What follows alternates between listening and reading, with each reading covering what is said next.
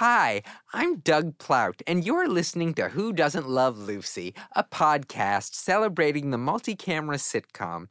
You're about to hear a theme song by Nick Cearley and Lauren Molina, a group together known as the Skivvies, because they sing songs in their underwear. And let me tell you, their hearts are as warm and open as their bodies are. T- Wait, I can't say that. Hey, you who doesn't love? It's true, you're gonna see, you'll see a sitcom legacy. Come on along with.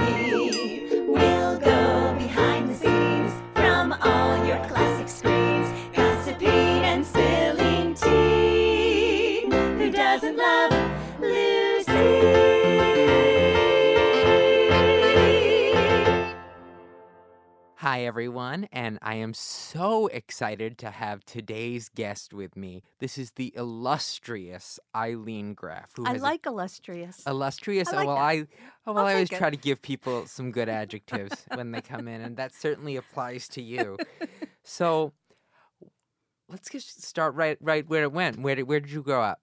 in Queens, In Queens. in Queens. Queens, New York.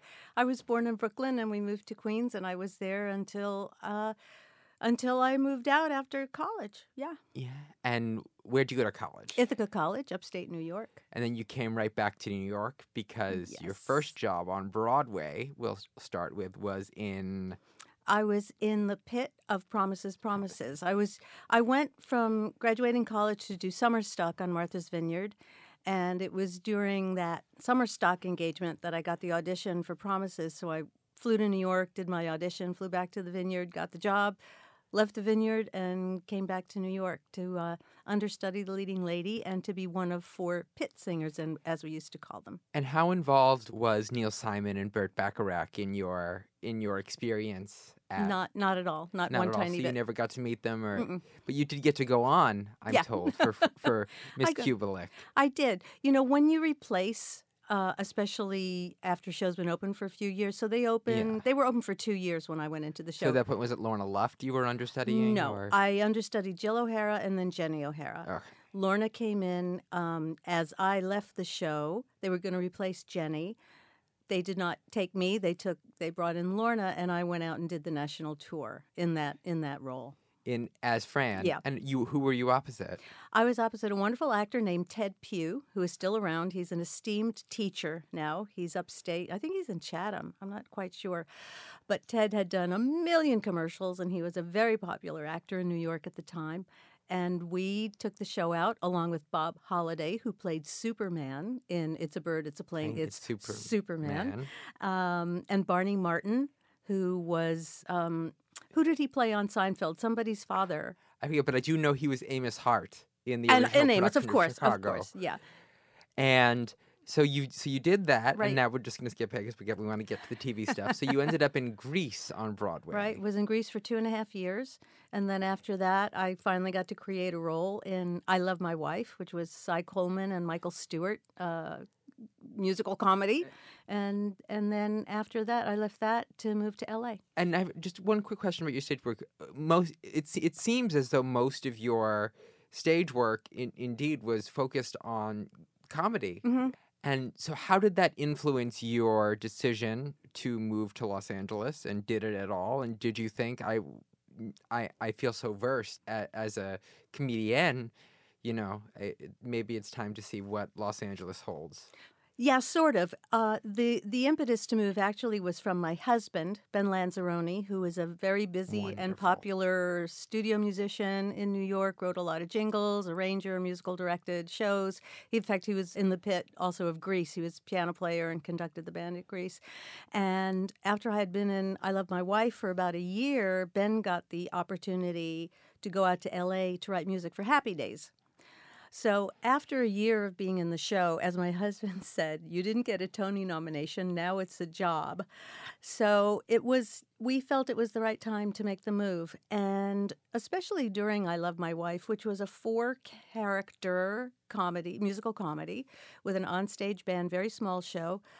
That was when I sort of knew that I belonged in television. I Yeah. said, "This is essentially a sitcom with music." I'm good at this. I think that I'm going to do fine if we go to LA. So, and I had done also a ton of commercials and I was very comfortable around cameras. It wasn't a it wasn't a big deal to me. So when Ben got the opportunity, we said, "Let's go. We'll go for 3 months and we'll see what happens." And we just never left. And what happened when you got there? A lot of stuff happened. He started writing music right away for some of our most beloved comedies. Mm-hmm. Um, and I pretty much started working right away. I mean, did, I did a lot of pilots, I did a lot of guesting, I had a couple of series, and it just, the work just kept coming in. I want to talk about two specific credits that you guested on Okay. that I think are so fascinating. You guested on Mork and Mindy. Yeah. And so, what was that like with Robin Williams and Pam Dawber and the whole crew around there? I did three episodes of Mork and Mindy. I did a standalone episode, and then I did a huge two parter Mhm. where I played. Uh, and Joe Regalbuto and I, who you might know from Murphy Brown, this is pre Murphy Brown, we played aliens from another planet, and we were bad guys. And in the second, in, in the first part, we ingratiate ourselves to Mork and Mindy and everybody, and then in the second part, we blow up the set. I mean, we literally blew up the set, and it was supposed to be the last episode of the season, the last shot episode, and then there was a change in schedule. So we blew up the set, and then they had to put it all back together again because they had to shoot another episode after our episode. But it was it's fascinating working on. Uh, it was fascinating doing Mork and Mindy and working with Robin and working with Jonathan Winters. You saw these crazy, brilliant comedy minds in action, like like jazz musicians, just riffing off each other. They could go on and on and on and on, and with some very very smart directors who knew when to say, "Okay, we need to go now." And being the incredible professionals and well trained people that they are, they would just snap right to it. But the director was like um, a fisherman almost. You know, you give them enough line, you give them enough time to get it all out of their systems, and then on the clock, because you know time is money. We have to go now. Okay, fine. Yeah, I'm so, I'm so curious what it's like working with a mind like Robin Williams, who is so extraneous. All of a sudden, I, I've always been so curious how that looked when it had to be sort of edited to a 22 minute format in the in the editing room or on set. You know, because certainly the episodes are very funny. The episodes are great, and uh, Mork and Mindy was the first show, as far as I know, to add a fourth camera. We always used to do three camera comedy, and then when he came along, Garry Marshall added a fourth camera that just was Robin's camera because he never relaxed. He never, you know, sometimes when the camera's not on you. And you're being naughty, you can sort of look around, see what's happening. Yeah. But Rob, he never stopped improvising. He never stopped working. He never stopped creating. He was very serious about his work and very funny and unable to stop. So that's as far as I know, from my experience of working at the time, that fourth camera was always running on him so that they could always pick stuff that he was doing because he would come up with stuff constantly constantly we'd have a scene with him and you never quite knew which joke was going to come out except when they said okay now we have to do now we have to do what's written and then he would be more than happy to do what was written. But the the improvisation was thrilling just thrilling. He's um and, did, and to have that as an early experience and did Yeah. that come before or after um laverne and shirley for you? I, gosh, I don't remember. I think Laverne and Shirley was first. Although I just, you know, everything happened within a couple of years of, of course each other. because you had a, well it seems like now you had a working relationship in the penny garry marshall Yeah. stable well, there was a fabulous casting director at Paramount, Bobby, whose last name escapes me now, but he was a big champion of mine, and he brought me in all the time on stuff. So if I didn't get this one, this episode of something, he'd bring me in for that episode of something. Like I didn't get Yeah. something on uh, this show. Like I was up for a regular on Laverne and Shirley. I didn't get it. But then, Yeah. so they gave me a Mork and Mindy. You know, so and that was all his doing. They just were very kind about about that kind of thing. I don't remember. They all happened within a certain amount of time of each other. Yeah, and I do have one question now I want to move on to.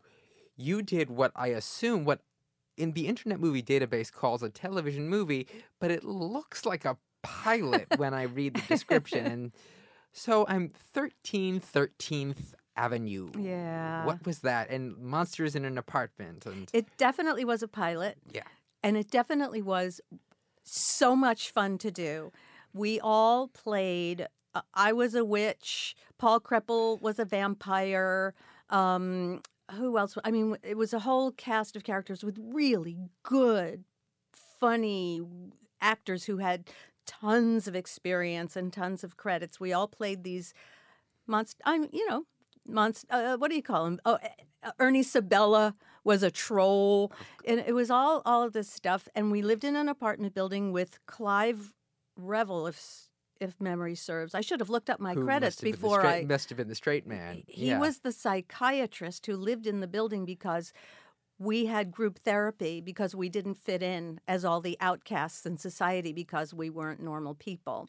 So we all lived in this building, 13 13th Avenue, and then there was one normal dad and son who lived in the building. So it was all about our relationships and the and the silly things that happened to us. It was really a lot. And I, in that one, I also destroyed the set. You just reminded me. I you Maybe did. it's me. I played a witch, and and I had a bad temper, and at one point something annoyed me, and I sort of did a Barbara Eden, you know, wiggled my nose or something, and they had a fan that was like um, for airplanes. I mean, it was the most giganticest fan I'd ever seen in my life, and I did whatever bit I did, and they turned Mm-hmm. on the fan, and the whole set just got completely destroyed, blown away. It was fun. That's it was- so really fantastic. That's just the most. Fa- so I'm curious because you brought up Barbara Eden. When you were when you were growing up, did you have did you have people you wanted to emulate? Because certainly at the time, especially blonde women who sort of who had a had a certain air and a star quality, which you do, were certainly there were there were an abundance of them on, on television to to look up to and observe, and you know. Um, I think the people on television that I liked the most were like Dinah Shore, you know, Oh, because yeah, I'm a singer. And I think of myself as a singer first because that's what I did first. I grew up singing and acting kind of happened because it's much easier to get acting jobs than it is to become a recording star. You can go in and audition for a Broadway show, but to become a recording artist is like Clive, Da- impossible. Clive Davis isn't is, isn't having. he know, wasn't having me. call. He was Yeah. not having me. So I loved to watch the singers. That's who I really gravitated to. And there were a couple of um, uh, actresses that I used to love that like did Love American style. I love Jo Ann Pflug. You know, there were a couple of of those kind of funny, quirky kind of stars that didn't get huge, gigantic recognition, but were really the good team players. You could throw them in any episode of anything, and they would they knew what they did. They knew their they knew how good they were at what they did, and they just did it. And and I I kind of like those actresses, but I never had a and I never watched I Dream of Jeannie. I you know that was not my era. Mhm. I don't I don't know what I'm what I'm saying. I did have a chance to work with Barbara Eden though in a TV movie. I played her sister in a TV movie and we had a really good time. She's a great girl. What was that? What was that? What was that like? What was that called? It was called well, it was called a couple of things. It was called I have to look back. I don't remember. Where's my phone? I'll look up what it was called. But it was a movie with Barbara Eden and um, John Forsythe. Uh huh. It's sort of when you look back on it now, it's sort Mr. of like John a, Forsythe. who, who was a great guy. Yeah. Um, and it was a, it sort of was like a Hallmark Christmas movie, except it wasn't Christmas, where they were mismatched, but they had to work together, and and then in the So- end, everybody lives happily ever after. Most certainly a film of the week. It was a movie of the week, Mm-hmm. But we had a lot of fun. And Forsythe, you know, was a really serious actor. He was actor studio. He was really, and he was more than willing. Whenever I work with like a big star like that, I always try to say, "Tell me about when this happened or when that happened," and you get really wonderful stories about how they came to be who they are and what what was important to them when they were starting their career and i find that most people are more than happy especially if you're on a set and you're all you all have your names on your director's chair and you all belong there more than happy to share that information I think it's. I mean, I think it's so important now because I. One of the things that that's something that I certainly share, is that when you meet at, when you're working with actors who have been around for longer than you have they've met people and they've worked with people who are just a quick little story about something something that happened to me uh, in a class once. I was taking a class when I got to New York in uh, in scene study. And when this was a woman who was a dancer and had, you know, done a couple of like summer stock jo- jobs and a couple of tours, and I I was asking her just because I was fascinated. Oh, so like, what was your favorite job? And she goes, Oh, well, I did a show called Anything Goes, eh, um, in summer stock, and I played Bonnie. I was like, Oh, I know, you know that fun role. And I said, Well, so. And she's, I said, was anyone fun in that with you? Because I know they sometimes get big stars. She got to play Bonnie in Anything Goes, opposite the Moonface Martin of Sid Caesar. So, and Well, how cool is Exa- that? exactly, but I I- but so often no one would think to ask. and Right. So they wouldn't so it's so important to know about these people and what they taught Right. because it, that's that's what all of this is. It's what all of this comes from. Like I always one of the things that I always tell people is that, you know, I'll use Lin Manuel Miranda as an example. Everyone might know the entire oeuvre uh, oeuvre of Well said. of uh, Lin Manuel Miranda's work, but they might not know what came before it or what inspired it. But I so I guarantee you, Lin Manuel Miranda can tell you every single nook and cranny of the songbook of Bob Merrill. of, Absolutely. you know, Absolutely. all of these things. And so I think that's why not give yourself that education? Mm-hmm. Because frankly, giving yourself that education is kind of a joy in and of itself. Mm-hmm. I think. Well, my favorite part about meeting Lin Manuel Miranda, we went backstage after In the Heights because Priscilla Lopez was in it and she's an old friend. Mm-hmm. So we're walking up the stairs to go to Priscilla's dressing room and he sticks his head out and he sees me and he goes, Mrs. Belvedere. And I fell on the floor because he'd seen me on TV and he was Lin Manuel and he gave me the biggest hug. He said, "Oh, I always used to watch you. I just love that show." And I and and it, I I could not have been more flummoxed Yeah. because he's who he is. And so we had a, actually had a chance to chat for a while.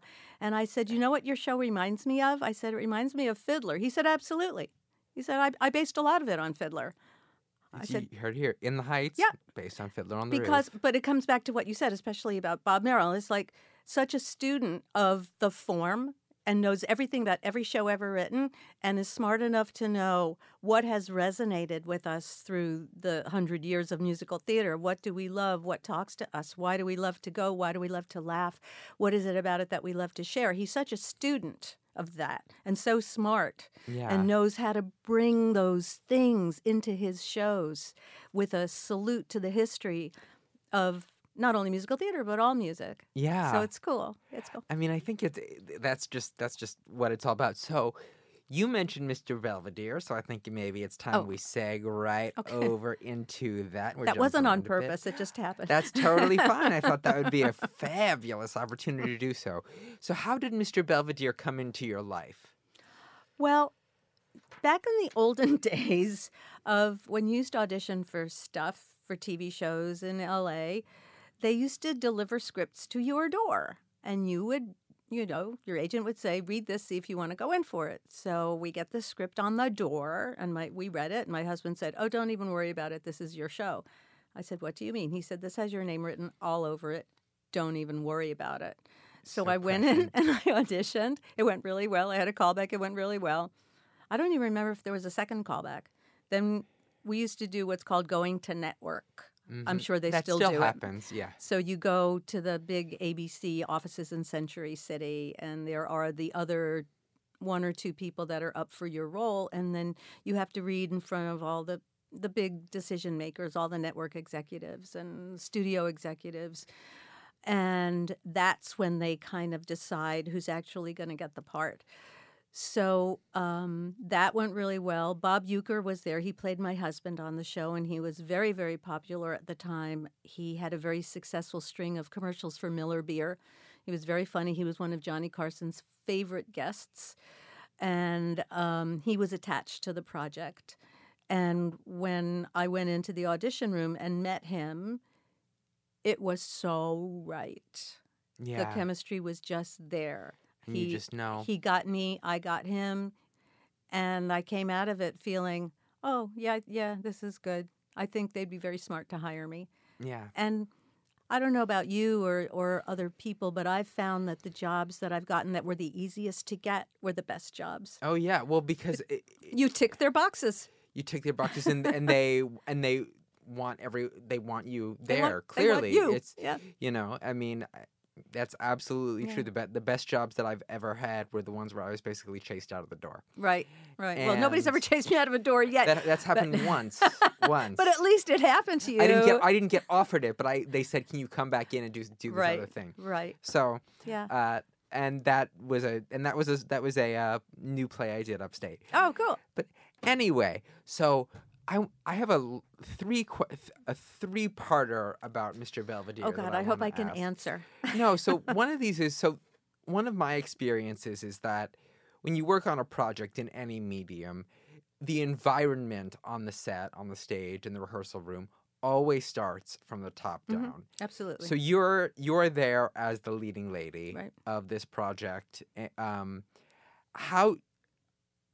Um, I've been with you in a social setting. I know, I know how warm and loving you are, and I know that some of that that is a skill set that translates to being a leading lady or a leading man or a director or a producer on a set. How did that? Um, what was that experience like for you to have to to be leading a show not just for a network but for a group of people and for guest stars who are coming on and for this and that and did you have any favorite guest stars and that sort of well, that's a lot of questions all Yeah. in one, Doug. Um, I agree that the attitude on the set comes from the top down. It comes from the executive producer, and it and the executive producer is the one that determines how things are going to be. We had two great executive producers. They loved me. I loved them. We it goes down to the and so they only hire people who are going to want to be there. So our producer, our line producer was great. She was wonderful and her associate producer was wonderful. So they only hire people who are going to make the thing the way they want it to be. yeah So if you've got really wonderful executives, everything else is sort of going to fall into place. And our leader on the set actually was Bob Uecker. Christopher Hewitt was the title character, and they were kind of equally divided. But Bob was the one who was attached to the show. So he was our dad, he was everybody's dad. And he took no nonsense from anybody. Everybody was equal on our set. The prop guy was as equal as the dresser, was as equal as the director, was as equal as the guy that pulled the cables, was as equal as me. There was no hierarchy on our set at all. And I think that made for a really happy set. Nobody was more important, although we knew on paper who was more important. We knew who Mhm. was making more money and who wasn't. But and a, in the working environment, there it, that was not so. And I had done so. It's interesting what you say about guests when guest stars come on. I had done so much guesting. I probably had done more guesting than anybody else on the set because Bob had done none. He came from baseball, and he was always his own product. thing so he was just there He was there. Christopher had come from the stage and from features, and he'd done another series. He replaced um, Hervé Villechaize on Fantasy Island, which is funny because Hervé, of course, was very small and Christopher was me very big, so that was the joke. But I was the one that had really done a lot of guesting, so I knew what it was like walking onto a set not knowing anybody. Um, and every set that I ever guested on, everybody was lovely to me. Nobody ever treated me like I was less than. So that was our unspoken rule on our set. Whoever walks on our set is part of the family. You know, we're going to lunch. You coming to lunch? Here, you you want to have a you want an orange? Here's an orange. So we thought that that was very important to keep everybody happy. A happy set is a productive set Mhm. and um, and we liked it. We we just liked the family feel. You've probably heard this a million times from people who are on shows that it becomes your second family. Of course, you you know the names of all of everybody because you're with with them. You know, You're with them all the time. probably even especially as a regular more than you would on stage, unless you're spending seven or eight years in a in a show on Broadway. Right. And we had kids. You know, Yeah. we were a family of- with mom and a dad and three kids. And we were very, very well. The oldest, Rob Stone, was already an adult. He was already 21, playing a 16 year old, so we didn't need to parent him. And um, the, eh, but you feel very protective of them. You Mhm. don't want anything bad to happen to them. We made sure all the rules were followed. We didn't work longer than we were supposed to work. We just we didn't if we didn't like a line they had to say, we thought it was risque or something that was inappropriate, we would quietly say, "You really guys, you know, you can do better for them." And it was really nice. And I and I still have a relationship with everybody. Um, and and the kids, you know, it's really funny. I've maintained some sort of relationship with almost all the kids who I've parented on TV. They're Mhm. still we're still in touch. I don't see them, but and my three kids from Mr. Belvedere, we always joke and say, if ever I need anything, they have to do it if I ask them because I was their mom for five and a half years. Yeah, of course. and so, speaking of children, what was the schedule like? Because you were a- you were a working mother. Mhm. Excuse me, a working parent. Doesn't matter, mother or father. But um, you were a working parent, Mm-hmm. working a um, what I what I assume was a reasonably humane schedule, given that it was a a, Yeah. a half hour comedy at the time. Because nowadays those they can run, you know. 12 16 hours uh, especially on the single cameras Right. so Our day was like it was perfect. It was perfect. I had a little kid who was, you know, your your um, one of your colleagues. Um, I was able to take her to work to work to school every day. My husband, as a composer, worked at home, so he was able to pick her up from school every day. We were extraordinarily lucky to have help at home. So I would mm-hmm. come home from work every day. There'd be dinner on the table, and you only work twenty two weeks a year yeah that was a full order. You know, now every show has a different number of episodes, but we worked three weeks on, one week off. So you work for three weeks, and you have a week to catch up on all the stuff you didn't get, you didn't do. You go to the cleaners, you can do all. yeah So it was an ex- a very, very normal life. We we taped. We had one long day a week, which was tape day. Mm-hmm And um, Nikka was all, my daughter's name is Nikka, Nikka Graff a fantastic, Very talented, fantastic, who wonderful has performer. inherited the comedy gene. My one of my She's favorite really things. funny. and oh, I, God, I hope this doesn't embarrass her, but I will say this: one of my favorite things about how i i i- comedy has to be generic. It has to be, because I remember the revival of Sweet Charity that she did, Mhm. just in the tiniest little role. She she had a larger role in the first act as Ursula. But the tiniest little role in the second act as the receptionist at the YMCA Right? Wasn't she funny? and it was hilarious. And uh, and if I remember correctly, I, I believe that that was singled out in a, in a number of in a number of the papers, in a number of the reviews that the receptionist at the Y, and just with two or three lines, just so instantaneously brought everything brought everything to life. And it, it has to be, it has to be genetic. Yeah, she's pretty funny. Her timing is great. She's always been funny since she was a little tiny kid. She was always funny. Yeah. But she was uh, she was always welcome on the set, always. And she Mm-hmm. was a well-behaved little kid. You know, she wasn't a problem. And Mhm. she used to. Um, at the beginning of the show, we would they would they always introduce the cast to the audience, that the live audience that comes. They always and she would always come out with me. I would Yeah. hold her, and she would wave to the people.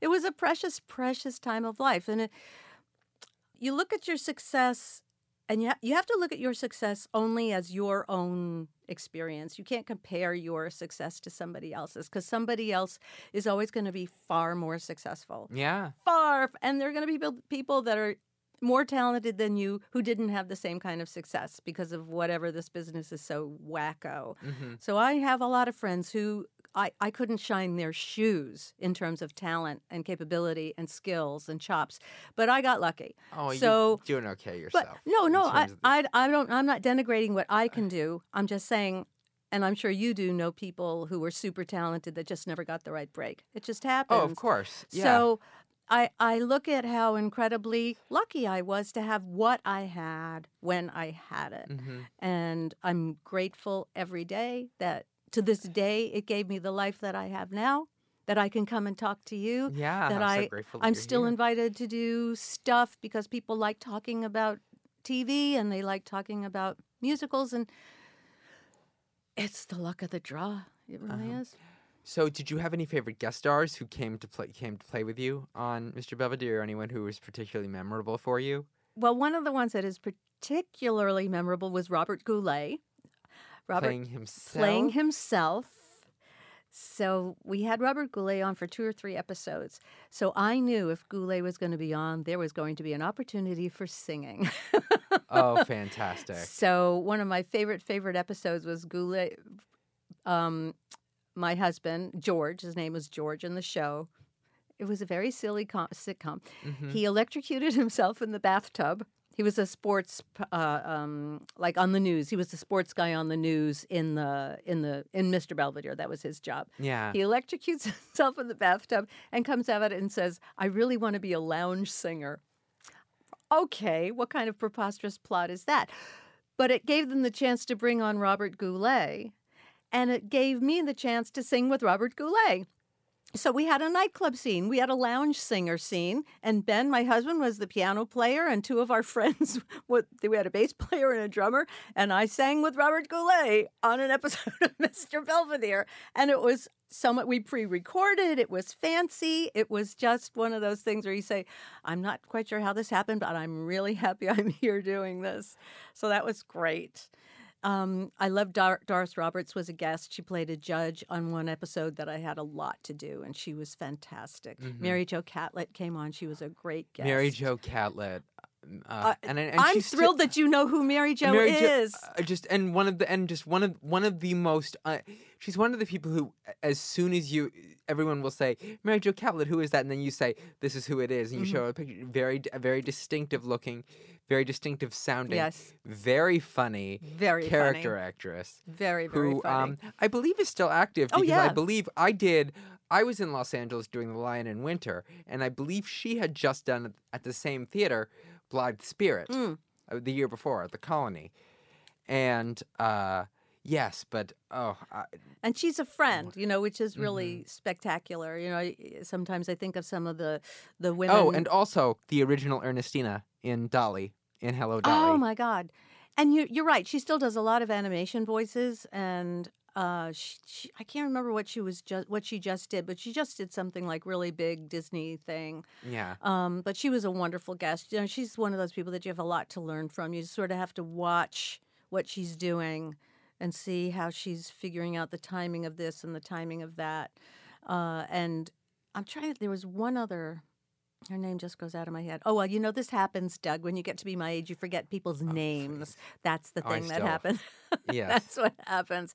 But we had some wonderful, wonderful guests on the show that really brought a lot to the to the table. Donna Pescow uh, guested on our show. I just saw her the other night, uh, and I had guested on her show. She had a show called Angie, hmm and I played a hooker in jail, and she, she gets arrested by mistake. So we have all this stuff to do in the jail. Rose Marie was a guest on Mr. Belvedere. Oh and my! we have had- you have you seen the, her documentary? Wait for your laugh. I still haven't seen it. I feel It's terrible. I know that it's supposed to be just great. yes. And we stayed in touch all through the years. And that was another very silly episode where my character ends up in jail. And we sang Do Re Mi, all the inmates. And I, I don't, you know, when you say these things out loud, you say, "Are what are you kidding?" But it was No, so course. crazy fun. No, but it no, but I but I think that part of one of the things that I, that I think used to always Carol Burnett says this about her show and her comedy is that if she were on today, she would not be doing any political humor because the idea of comedy as an escape is a little bit dimmer now because I feel like ev- every everybody wants to make a statement about something which is important Mhm. and very important but I do think that there is an element of escapism Mhm. that no long that it isn't quite as prevalent as it was maybe 20 or 30 years ago especially in the land when there were uh, more proliferate multi-camera comedies so I have a couple more questions for you. So now we've wrapped up the timeline and everything like that that that I wanted to talk about. But so going forward now, if someone came to you right now, if if Jimmy Burrows came to you today and said, "Ilene, I would love to build a show around you," what would it look like? Oh my God. You know, that's so out of the realm of possibility. I don't even I don't even you know never know answer that. who who who, love, who loves Mr. Belvedere. Eh, if You don't know. Lin-Manuel, you know, I was talking to a friend uh, who shall remain nameless, a very, very hugely successful Broadway star, a man. And he's right around my age. He might be a little younger, but just a huge Broadway star. and he has done a lot of television here and there in his career. And he had a series last season or the season before, and he said, "You know, this is exactly what I wanted." He said, "I play the grandfather. Mhm. I come in, I have one scene, it's hilariously funny, and I leave. And I don't have any of the pressure. I don't worry about the ratings. I don't worry about anything. All I have to do is to come in, be funny, and walk out again. And I, and I, and I have a new TV show. Mhm. And he said it was the it's the best job he, he ever had for that point in his life. He wasn't he said I don't want to be the lead anymore. I don't want to be the lead in a TV show anymore. It's too hard. Mhm. It's not that hard in multi-camera, but if you're in a single camera show, it's murder. Of it's course, just it's murder. It's 16 eight hour days. My yeah. first series was a one camera show, and it was so hard. It was, and it was, It's a, it was a show that was hours, in the st- trouble. The It- stamina is. yeah, and I was yeah. young. I wasn't even 30 yet. And I was exhausted all the time. I was the leading lady. And Yeah. there's a lot of pressure on your shoulders, especially when you're, you're in a show that is very expensive and not successful. Yeah. So I think it would be really nice to be in a show that was hilariously funny, where Mhm. it wasn't, where the older people weren't the butt of the ageist jokes that they often are, Yes. which I hate. Hmm I hate hate where you can be older and competent and interesting and not be made fun of. hmm If there was something like that that could be built around that, then my God, that Yeah. still sounds great to me. Yeah. We we're we all dream of an updated like Golden Girls kind of show where you can be really really funny and have I believe um, that actually there is an updated Golden Girls Golden Girls coming. I know that Stan Zimmerman, who was uh, you know I know Stan, Stan. Mhm. Um, was working on one for men. Yeah. But I believe there's actually one now coming with. Uh, oh, I want to say Jane Lynch and Joanna Lumley. I Oh, that could would be, be incorrect, but uh, Can you imagine the two of them together?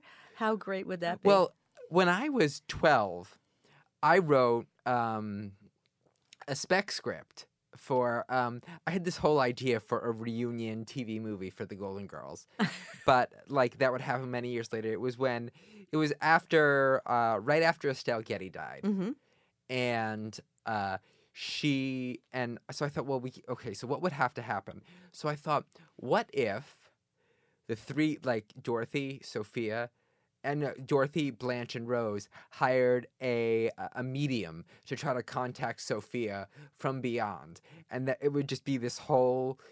You know, to and I had this whole thing that would be like Sally Struthers would be the medium, and it would be this crazy thing, but not to be. Um, But that's a really good idea for for a for an episode. I mean, I think that's that sounds really funny. Yeah, I mean, I think, i- but but I I don't think that though that that brand of humor is necessarily uh is necessarily as prevalent anymore. Um, but I do have one more question. I want to go back as I tangented around everywhere. That's Um, that's good. So, who would be your dream team to do this with? One of these shows that's very fu- funny, centers around older people, not ageist at all. Do you have a team? Do you have oh, I you know I can't I can't even make that up. Yeah. I, I I I just don't know. I don't know who's.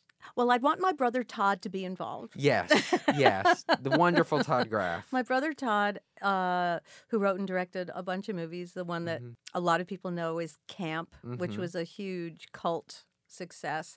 He's worked with all sorts of people. He did a movie with Queen Latifah and Dolly Parton, and he's got a whole bunch of projects all over Hollywood, just waiting for the writers to decide what the writers are going to do and you know it's just a little unsettling time right now in hollywood um, in terms of writers so i think Mhm. if, i would like to have my brother there to protect my interests Yes, yes.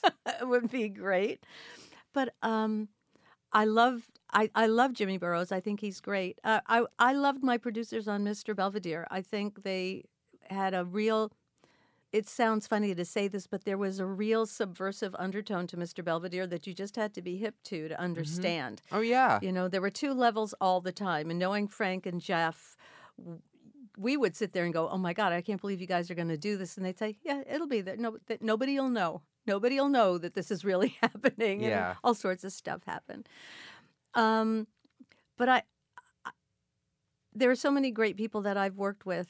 It would just be wonderful to to, you know what? I I also like anthology shows. Mm-hmm. You know that that's kind of fun where you have like a core and then you have short-lived stories. All maybe it was the Twilight Zone marathon the other day. Of course. Oh, speaking my language. anthologies are really cool, but I wish I could give you some names, but I I'm I'm Well, that still happens. blanks. mo- That still happens a bit with Ryan Murphy because he has the stable, his stable of people, and they end up coming back as different figures. And Oh, you know in who I met not too long ago was Marc Cherry. yes, oh, from D- Desperate Housewives, and also a writer on The Golden Girls, I believe. Yes. yes. And we were the um, Jim Caruso, who has a weekly open mic here in New York called Jim Caruso's Cast, Mm-hmm. Cast Party. Party. He comes to LA sporadically and does Cast Party in LA, and you never know who's going to get up and sing. Course. But it's always star studded because we don't get that a lot in LA, so everybody wants to go. yeah. And one night, Marc Cherry was there. I had no idea he was a singer. He is like a first class singer, singer, like crazy good. And so, of course, I had to go over and introduce myself and say, I'm just a big fan and and you sing great and he was very complimentary to me he said i i always liked you in your broadway shows you know whatever Of course. and so um, we had a wonderful short, you know, 10 minute relationship. But I think his sense of humor and his style is really cool. It would be fun to work with Marc Cherry. yeah. Oh. I, And then have a lot of music in the show, right? of course. Because he's so musical. Of course. Yeah. So I think that's pretty much all I had today. Oh my goodness. But I'm so grateful you came in and talk and talked to me for, for 45, 45 minutes. It That goes fast, right? So fast. Well, um, I enjoy I enjoy doing shows like this because I feel like I've I've I've watched the industry change a lot over the past 40 years that I've been doing TV. Yeah. From three networks when I started there were three networks, then Fox came in and then and now there's so many ways to get your TV, so many ways, but the bottom line is it has to be a good story. It doesn't matter if you're watching a 10 minute webisode or a two hour movie or you're binging one of your favorite shows. If the stories aren't there, there's nothing. Yeah. So I always urge everybody that has a good idea that wants to write to write because we need really Yeah. good content. Yeah, no, I agree. I, I mean, it, I, you know, often people will say, you know, what do you most want to do? And the truth is, is any if if the writing is good, I often find that even if people say, oh no no, I don't, I wouldn't want to, you know, do that. But if someone hands you a really good script, it's very hard to say no. Of course. of you know, course. if And the so- boundaries are so blurred. When I started, movie people would not do TV. They just wouldn't do it. And And, now now, they- everybody does everything. they'd almost rather. It Almost seems. rather. of course, yeah. So it's it's very different. But like I said, you got a good story. People will Meryl Streep will do whatever it is if it's a good story. Yeah, it's true. All righty. Well, thank you so much, Thank you, Ilene. Doug. We end was- on Meryl. All right, so good to see you. you too. Take good care. Good All right, luck. rock on. Who doesn't love Lucy?